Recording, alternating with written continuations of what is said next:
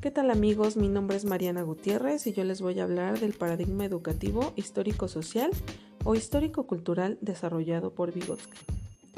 Este paradigma nos menciona que el individuo no es la única variable en el aprendizaje. Su historia personal, su clase social, sus oportunidades sociales, su época histórica son variables que no solo apoyan el aprendizaje, más bien son parte integral de él.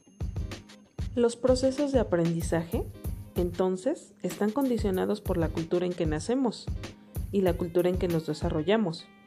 Esta juega un papel muy importante en el desarrollo de la inteligencia, ya que cada individuo tiene diferentes formas de aprender y desarrollarse. El conocimiento se construye a medida que los seres humanos interactúan.